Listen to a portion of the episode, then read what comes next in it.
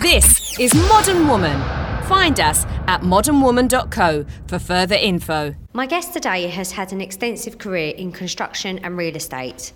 Growing up in Essex is where she first found inspiration to step foot into the industry. Since then, she served as the president of the Royal Institution of Chartered Surveyors, worked with PwC, and today she sits as head of strategic advisory at CBRE. Amanda Clack is a senior property professional, and I'm keen to find out how one manages to juggle so many hats. It's a pleasure to meet with you, Amanda. Hi, Rosie. Lovely to meet with you today, and I'm I'm interested to see about all these hats as well. so let's go back to the beginning. Um, what sparked your interest to get into the construction industry? I think um, it really, if, if I kind of go right back to childhood, there was a lot about Lego bricks and a Hornby train set, if I'm perfectly honest. And then probably later on, it was when the M25 motorway was being built near family home, and I got to know the clerk of works. Mm. And he used to take me out, and I'd see these big earth moving machinery, and I think, wow, that's amazing. Um, and it was at a time where I was making career choices, and I knew kind of more what I didn't want to be than what I did. And then when I started to think about construction, because for me, that's such a fantastic way to actually help build and change the world around you. So you're literally, your legacy is the buildings that you create, and you're creating something for communities. So that kind of really felt something that I was going to be quite passionate about, and um, yeah, just really took it from there. So, in terms of obviously getting onto the ladder, so to speak, I mean, did you have to do much studying for it, or was it more about who you know rather than what you know? No, there's a lot of study. Um, and quite interestingly, for my school, I didn't go straight to university and basically do a full time degree. What I did was, um, it's kind of like, it's almost like the apprentice route today. So I was studying a day a week at university over five years doing my degree. But for the other four days, I was um, working full time and sort of like learning to become a surveyor. Mm-hmm. Um, and that was a fantastic way of doing it. And I think as a result, really, my career, it allowed you to progress much, much more quickly. Um, for a couple of those years, I was actually um, studying music as well, and we'll probably come on to that when I know you're going to ask me if, about some songs, which is really kind of, I've had to think really hard about the songs. Um, but um, yeah, it was, it was really, it was sort of work, working and studying at the same time, and, and then I did a master's as well. So I did a master's over two years at um, Reading University. The first degree was Anglia Ruskin University. Um, and I did that part time as well, and you know, again, balancing it while you're working. So, who was you working with when you was doing almost this apprenticeship kind of thing? Yeah, it was a company. They don't exist anymore, uh, really, in the in the guise that they were. But um, BDB Surveying Services, um, they've since sort of been bought up and moved on. But I was working with them, and um, then sort of you know kind of that was a QS practice. Then I moved into project management and then moved, did some computer systems development. So a whole variety of things in those sort of like formative years. So let's move on to your uh, first song choice, talking of music. Um, what have you got for us? So the first one, it's a bit of an unusual one, so I don't know if we've got people that love classical music, but certainly I do, and it's a really great way for me to relax. So I've picked the Rachmaninoff's Piano Concerto Number Two. Um, I picked it. It was my desert island disc when I, I did a piece for uh, BBC Essex a while back, and um, I absolutely love it. It's just one of those songs that you can just completely lose yourself in. And I'm on the development board for the London Symphony Orchestra, and I had the pleasure just a couple of weeks ago to hear this piece of music actually being played, and it was just amazing. So for me, it's just there's such a lot of emotion in it, and if I could only ever have one song on my iPod or iPad or whatever, it would be this one.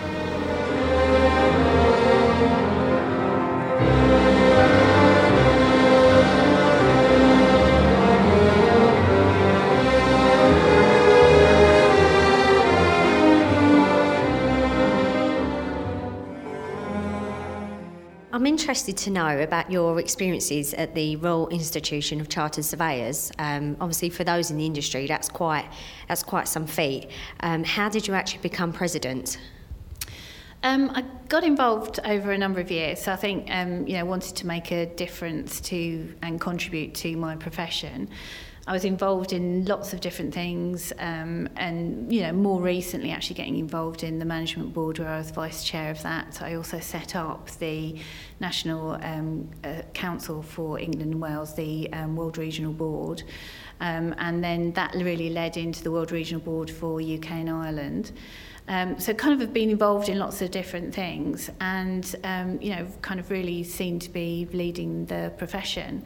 I became the longest serving in 123 years, which was um, you know amazing, amazing to just have that slightly longer tenure, partly because of some of the governance changes that we had, and I also was the second female, so that was that was great as well. And it's we had 150th anniversary literally last year in 2018, and it's taken us a long while to get um, female presidents, and Louise Brooks Smith was the first female president and Kath Fontana is coming through in a couple of years' time, and she'll be the third female president. So it's happening, and I think it's really important to see that. And you know, people want to see role models up there, mm. and I think to have a female role model in that senior position is incredibly important. Mm. Absolutely. I mean, it's phenomenal, really. So, tell us what, what did your work involve as being president over there? Lots of travel. Um, so I think, um, you know, from places like my first trip overseas was actually to Japan. Um, had the pleasure of going to Brazil, Africa, India, China, um, all over Europe to, to different places. So lots of travel. Um, kind of an uh, ambassadorial role really for the profession and speaking to government leaders and business leaders all over the world but also to students. So, very much about encouraging the next generation as they come through. And both here in the UK um, and one of my kind of like one of my favourite events, I guess, would be actually being out at the School of the Built Environment in India and standing in front of one and a half thousand students. And that course didn't exist, um, you know, four years before I sort of took up the role. So, uh, and I can remember the RICS making a really, you know, we were there and we were making a really important strategic decision about whether to invest and to work with Amity University to set up the school. And it was really because the Indian government had come and said that they wanted to create a property and building profession and would RICS help. So to see those students and the calibre of those students was just phenomenal. You know, it really was fantastic. So a lot of giving back as well, which is always good. Um, so slightly different to your work today, um, head of uh, strategic advisory at CBRE. Um, so for those who don't know, tell us as a conglomerate, what is CBRE? So CBRE is the world's leading real estate advisor. So basically, we do everything um, around property and a lot in construction as well, supporting our clients' in, uh, agendas, which is around it could be investor um, clients, so looking to kind of invest in real estate. Um, it could be occupier clients, so basically people who um, you know, are in buildings and also landlords. So, and we'll do everything on the asset journey. So, from buying the land to creating the building and, and making that development work, right the way through to actually transacting and selling. So, you know, literally could be selling one of the big skyscrapers in London. Wow, so right from start to finish, literally. Absolutely. And what three areas does your work entail today? Yeah, so um, for me, it's about creating value for clients, um, and that's what I'm really looking to, to do, and that's very much at the boardroom agenda. So it's how does the business agenda combine with um, the real estate agenda? So, you know, you hear of, you, you could name any one of the FTSE 100, FTSE 250 companies, and basically they'll either own or occupy property and that's not really what their core business is about. Um, so we're helping them at that board level um, really think through what do they want to do with their property, and a lot around the people agenda as well. So it's basically about how can we create a really great environment that people want to be. So we talk about places, so placemaking around cities, or it might be around developments. Um, it could be about um, you know the workplace experience, so actually creating a really healthy building where people are going to be. Um, so that kind of places, people, and property. Mm-hmm. Okay, interesting. Let's move on to your second song choice. What yeah. have you got for us? It's, it's my only other classical one, and it's um, again it's Beethoven's Moonlight Sonata, and it's probably one of those pieces that's just been with me throughout the whole of my life. My grandmother used to play it, um, my father plays it, I play it. Um, when I was growing up, my parents said they could always tell what mood I was in because, it, you know, basically if I was playing it really fast or really heavy, or you could just kind of get that sense on it. Um, I love it because actually Beethoven had really big hands, so it's quite. If you have smaller hands, then it's it's a really difficult piece to play. But everybody knows it, of course, and it's it's again, it's just one of those lovely pieces that you can really sit back and relax to. And on a Friday when you've had a busy week, to put that on and you know maybe a glass of wine and just sit back and relax is really important.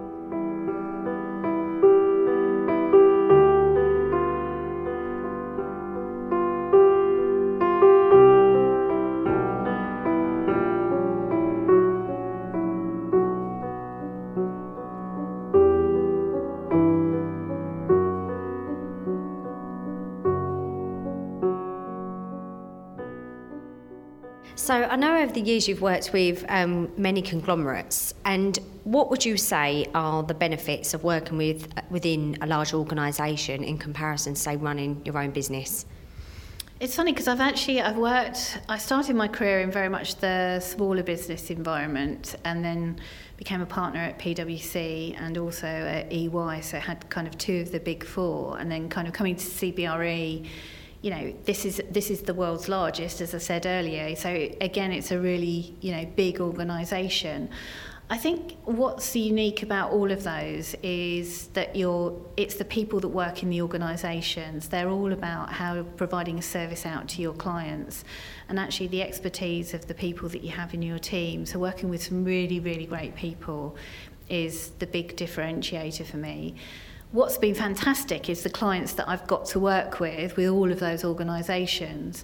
So, um, you know, whether it's within government or, you know, out in the private sector, um, what you have is a really blended career whereby all of the experience that you get by working with those types of companies you can kind of enrich then the advice that you're actually able to provide to the next client. So, you know, it's, it's a pretty special, and I feel really privileged to have access to the boardroom with, with some of those organisations. Mm. I can really understand that. I mean, it is very much about the network that you're surrounded by, and I think for the smaller person in business or the smaller um, business, you you know, networking events is a massive factor for that because you're surrounded by that sort of passionate and sort yeah. of educated environment, you know. Yeah. Um, so, what would you say has been your biggest achievement to date? I think uh, uh, there's been lots, but I think I have to say, without question, being at the top of your professional game and being the president of the RICS, I would say, has to go up there as one of my biggest achievements. And, you know, it, it really was a privilege to represent the profession and to sort of like really focus on the key areas that I had when I was um, president, which were around the whole city's agenda and infrastructure as an enable, enabler for that but also really sort of starting to look at how do we bring the best and brightest people into the profession, which is, you know, literally how do you tackle the war for talent? And that's such a key issue still, actually, for real estate and construction, is how do we get, you know, the best and brightest people into this profession? Particularly when you look at some of the statistics around, you know, the female agenda, for example. So um, RICS has 120,000 professionals and uh, graduates and students all around the world. And actually only thir- uh, 13% of those are effectively um, female. And when you when you look at then kind of like the student graduates, the good news is that figure's coming up, so it's around 25%. So we are starting to see that change. But what's going to be really, really important is then how we kind of retain and support and develop that talent as as those individuals then go through their um, their career and the different demands that it puts on them. Mm. So for me, you know, that whole war for talent, and it's not it is about diversity and inclusion. So it's not just the female agenda, but I think with statistics like that and Um, you know, I've written a book recently, co-authored it with Judith Gabler from the RICS, and you know, one of the things that was really important in that is how do we start to change the dial around the diversity and inclusion agenda. And do you think that's down to raising awareness for women? Because we were chatting before this about, you know, now being in a leadership role, you really feel like you, you almost owe it to uh, younger sort of women out there, so to speak, as like this is where you can go, this is the potential um, of what you can excel at. Do you think it's more about awareness and sort of removing the stigma attached? I think that's a really massive part, and you know, where do you start with that? You have to start right the way back into um, schools, basically, and for me, that's around educating the educators.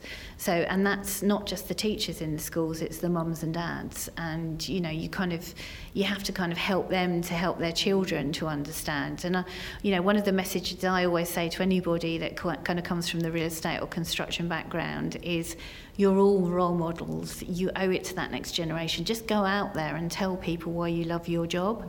And we all do our job. I certainly feel I'm really lucky that I, you know I do my job because I really love it. So if you just go and give that message to that next generation and just help them help open the horizons on what the um, opportunities and potential is in, in real estate and construction. So definitely attraction's a really important part of it.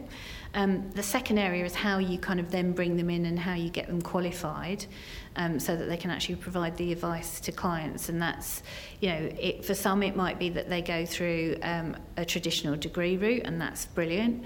For some people that's more difficult and I think that's why the apprenticeship route that we've now got and I also work with the um, University College of Estate Management. I'm on the board there.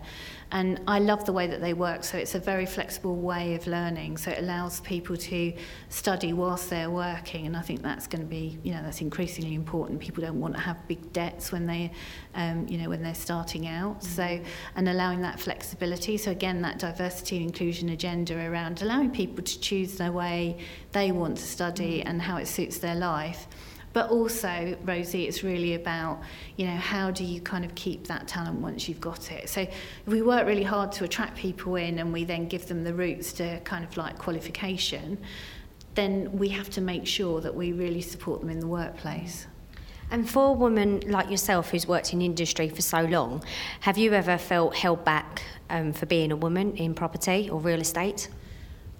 I haven't, but I think I, I know so many people that have and I almost feel guilty by saying no. And I think that's perhaps, you know, whether it's, I don't know whether it's a confidence thing or, um, you know, I've just been really lucky in the workplace. But I've just always kind of got on with my career. And that's not being arrogant about it because I, I know people who are equally confident and they've had some really difficult experiences. So I think you know, not everybody's route's the same and their experiences are the same. And I think what we need to do is actually, and it's why podcasts like this is so important, is if we can all share experiences and learn from one another and help and support one another, I'm a real believer in climb the ladder, but bring someone with you and really support that next generation and talk about things, you know, talk about things to your, your bosses and the people in the workplace. And, you know, kind of going back to the book a little bit, it's really, unusually for a book, it's about action, not words. And what's really important is giving people the confidence and the permission to talk about things, men and women, in the workplace that allows everybody to kind of almost do the deal with their manager or their employer about how they want to work and how they're going to perform at their best. So let's move on to your third song choice. Yes. Um, tell us about this one, Amanda. Um, gosh, which one shall I go for? Let me have a look. I'm going to go. I love um, "Fly Me to the Moon" by Frank Sinatra. It's um, it's a really happy song, um, and I love that era. You know, it was kind of an era of real sort of elegance and, and grace. So sort of like in the, I think it was 1954 or something like that when that one was written. And um, I had the opportunity to go to Rodeo Drive and go to the Tower Hotel and just see where the Rat Pack used to hang out. And it's still got that fear, that sort of like that feeling of the elegance and, you know, life was kind of quite good at that sort of point in time. So um, I picked that one because it's just again it's a really happy song, and also for me, I like it because it's about infrastructure and transportation of the future. So I hope one day, you know, who knows, we might get to fly to the moon. Wouldn't that be amazing? In other words, please be true. In other words, I love you. Well, I guess really my next question would be sort of based around. Um, I can imagine you're quite busy and got a hectic agenda. How do you manage your time effectively? I've got a wonderful EA. Um, her name's Tracy Beard. She's absolutely fantastic and she supports me, and that really helps me in terms of getting that balance. But I think um, in terms of overall, it's really about that that you've got to do a deal with yourself about what's going to work for you and what doesn't and what commitments you've actually got kind of around that as well so actually it's it is about balance and kind of putting some boundaries around what matters and what you know what are the like red line zones for you and I switch off by doing some pretty kind of mad things. So I love sailing, I love skiing. Um, I'm big into photography. I like interior design. I'm a bit of a francophile, so I like all things France as well. So getting out to France and relaxing over there, that's that's a real tonic. So, and music's a real escape for me as well. So either listening or playing music is is a really good way, and coupled with good friends and family. So you, so you need that. So you need the time out and then it kind of is the really, you know, it's a good balance to having a really busy day job. And what would you say you're passionate about? Passionate about buildings, uh, I think, is one thing, um, without question. So I'm, I'm kind of quite boring, you know. I kind of walk around and take lots of photos of, of buildings, and you know, I really enjoy that. But I love people. I think my real passion is people and making a difference. And what, in terms of buildings and construction, um, what sort of prolific changes would you say you've seen over the years in the industry? In the industry or in the buildings, um, I think the buildings, you know, we're seeing much more densification of buildings. We're seeing much more advanced technologies going into buildings. We're seeing buildings getting, you know, smarter, more high rise more exciting actually is, is what we're seeing and I think more broadly in the industry I think we're seeing it kind of comes back to what I was talking about earlier I think people do realise the value of having buildings that are people centric and actually really thinking about how people are going to occupy buildings and how they're going to use spaces and you know creating places that people want to be rather than just creating spaces that people exist in. And I think you know we've seen that if you kind of look back over time you know kind of why do you why why was the first house ever built? It's basically to provide you with shelter. What's fantastic now is we're getting really brilliant design in um, in homes, both on the outside of how they look and feel and the environments that you're able to create, but also in the way that people can occupy those spaces. So I think that's what's really exciting, and technology is really starting to change a lot of that. So the future is going to be amazing. Yeah, yeah I'm really confident in that too. Tech has got a lot, a lot going on, but which is a whole other subject. Um, so let's move on to your fourth and final song. Um, what have you got for us? Well, I'm going to pick Skyfall um, by Adele. And um, Adele's an Essex girl, a bit like me. And I love Skyfall, so I, I think for two reasons. One, 007, you know, who doesn't like 007 and the, the cars and the excitement and everything that kind of goes with that. But I love it for Adele. I think it was it, was a real kind of like strong moment of her. It was really well orchestrated for one thing. I think she comes across as this really strong modern woman um, who knows who she who she is, what she's about, and the power that's in that song. I think is fantastic.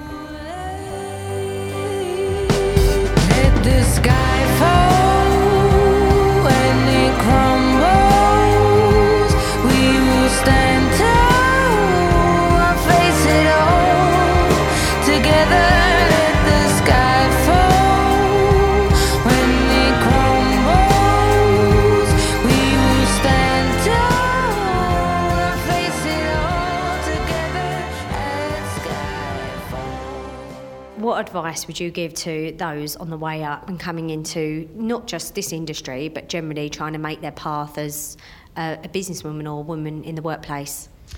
I think the biggest piece of advice is don't compromise who and what you are. So be yourself, whoever that is.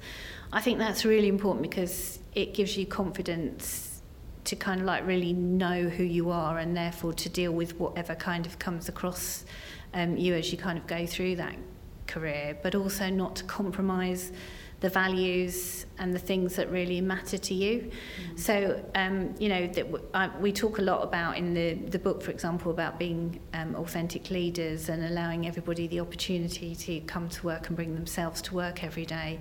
And I think that's a really important, important piece of advice for any woman out there. You know, you shouldn't have to compromise who and what you are to be successful in the workplace. Mm. And what does success look like to you? Uh, for a woman or for me personally? I, I for you personally.